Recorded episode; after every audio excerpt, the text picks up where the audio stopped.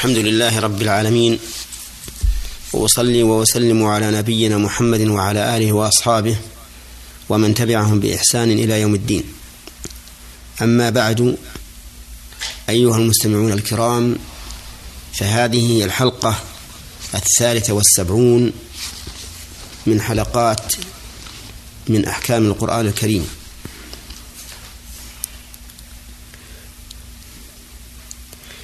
نبدأها بهذه الآية الكريمة. وهي قوله تعالى فويل للذين يكتبون الكتاب بأيديهم ثم يقولون هذا من عند الله ليشتروا به ثمنا قليلا فويل لهم مما كتبت أيديهم وويل لهم مما يكسبون. ففي هذه الآية الكريمة توعد الله سبحانه وتعالى هؤلاء الذين يكتبون الكتاب بأيديهم. وفي قوله بأيديهم تأكيد لهذه الكتابة أي أنها من عند أنفسهم. ثم يقولون للناس هذا من عند الله. يفعلون ذلك لغرض من الدنيا ليشتروا به ثمنا قليلا. ثم بين الله سبحانه وتعالى أن هذا الوعيد حاصل على أمرين. الأمر الأول ما كتبوا والأمر الثاني ما كسبوا من هذا من هذه الكتابة. فإن هؤلاء يكتبون الكتاب ليس من عند الله عز وجل ولكنه من عند أنفسهم من أجل أن ينالوا جاها أو مالا أو رئاسة أو غير ذلك من متاع الدنيا وهو قليل بالنسبة لمتاع الآخرة. فيأتمون على الأمرين على الكتابة التي يضل بها الناس وعلى ما كسبوا. أما ما يؤخذ من هذه الآية من الفوائد فمنها تحريم هذا العمل أن يقول الإنسان القول من عند من عند نفسه أو يكتبه من عند نفسه ثم يقول للناس إن هذا من عند الله من أجل أن يشتري به ثمنا قليلا. ووجه التحريم الوعيد الذي رتب على هذا الفعل لأن التحريم يستفاد إما من لفظ التحريم مثل حرمت عليكم الميتة وإما من النهي وإما من ترتيب العقاب عليه وإما من الوعيد عليه. وله وللعلم بالتحريم طرق معروفة في أصول الفقه.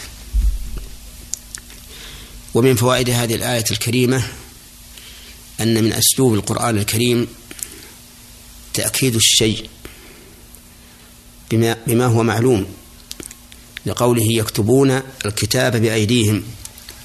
ومن المعلوم أن الكتابة تكون باليد لكن هذا من باب تأكيد هذه الكتابة وأنها ليست من عند, من عند الله بل هي بأيديهم. ومن فوائد هذه الآية الكريمة بيان أن هؤلاء الذين كتبوا هذا الكتاب بأيديهم وقالوا إنه من عند الله من أجل أن يشتروا به ثمنا قليلا. وهو كل ما يكون من متعة الدنيا. ومن فوائد هذه الآية الكريمة أن ما يحصل من الدنيا مهما بلغ فإنه قليل بالنسبة للآخرة. ولهذا جاء في الحديث لموضع صوت أحدكم في الجنة خير من الدنيا وما فيها.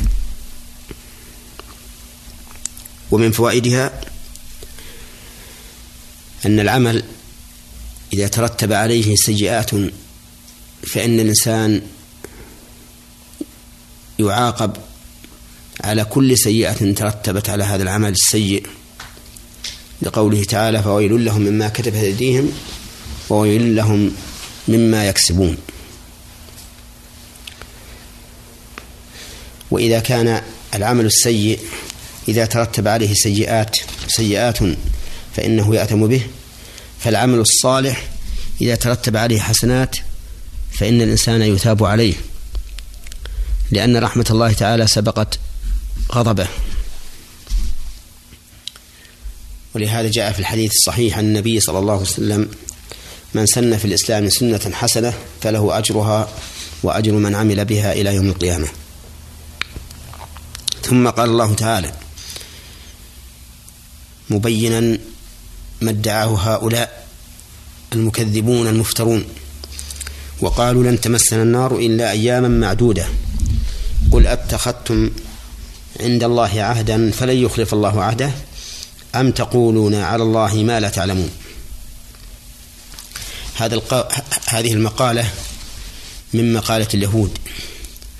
ادعوا أن النار لا تمسهم إلا أياما معدودة. ثم يخلفهم المسلمون فيها. وقد كذبوا فيما ادعوا في الأول وفي الثاني. فالنار لن تمسهم أياما معدودة فحسب. بل هم خالدون مخلدون فيها. إذا ماتوا ولم يدخلوا في دين محمد صلى الله عليه وسلم لقول النبي صلى الله عليه وسلم والذي نفس محمد بيده لا يسمع بي واحد أو أحد من هذه الأمة يهودي ولا نصراني ثم لا يؤمن بما جئت به إلا كان من أصحاب النار. فهم يعني اليهود من أصحاب النار مخلدين فيها إذا لم يدخلوا في دين محمد صلى الله عليه وسلم. وثانيا هم كاذبون في قولهم إنكم تخلفوننا فيها فإن المسلمين موعدهم الجنة وهم أصحاب الجنة. فكل من مات مؤمنا بمحمد صلى الله عليه وسلم متبعا لشريعته فإنه من أهل الجنة. وبين الله عز وجل أن هذه الدعوة كذب بطريق السبر والتقسيم فقال أتخذتم عند الله عهدا فإن كان الأمر كذلك فإن الله لن يخلف عهده.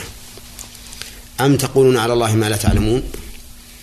وإذا كان كذلك فإنه فإن هذه دعوة مجردة عن العلم فلا تكون مقبولة. فيستفاد من هذه الآية الكريمة بيان كذب اليهود وأنهم أهل كذب كما أنهم أهل غدر وخيانة لا يفون بعهد. ولا يقومون بواجب أمانة. بل صفاتهم الكذب والحسد والخيانة والمكر. ومن فوائد هذه الآية الكريمة حسن استدلال القرآن في مقابلة خصومه. حيث قال قل أتخذتم عند الله عهدا فلن يخلف الله عهده أم تقولون على الله ما لا تعلمون؟ وهذا هذه الطريق من طريق الحجج مما يفهم مما يفهم الخصم. ومن نظائرها قوله تعالى أفرأيت الذي كفر بآياتنا وقال لأوتين مالا وولدا أطلع الغيب. أم اتخذ عند الرحمن عهدا كلا. سنكتب ما يقول ونمد له من العياد مدا ونرثه ما يقول ويأتينا فردا. ومن فوائد هذه الآية الكريمة أن الله عز وجل لن يخلف عهده. لأنه جل وعلا أصدق القائلين وأتم المعاهدين وأقدر على تنفيذ وعده وعهده فهي كقوله تعالى إن الله لا يخلف الميعاد. ومن فوائد هذه الآية أن اليهود لا يبالون إذا قالوا على الله ما لا يعلمون ولنيل مآربهم وأطماعهم. وإلى هنا تنتهي هذه الحلقة. نسأل الله تعالى أن ينفع بها وأن يرزقنا العلم النافع والعمل الصالح. والحمد لله رب العالمين. وإلى حلقة قادمة إن شاء الله تعالى.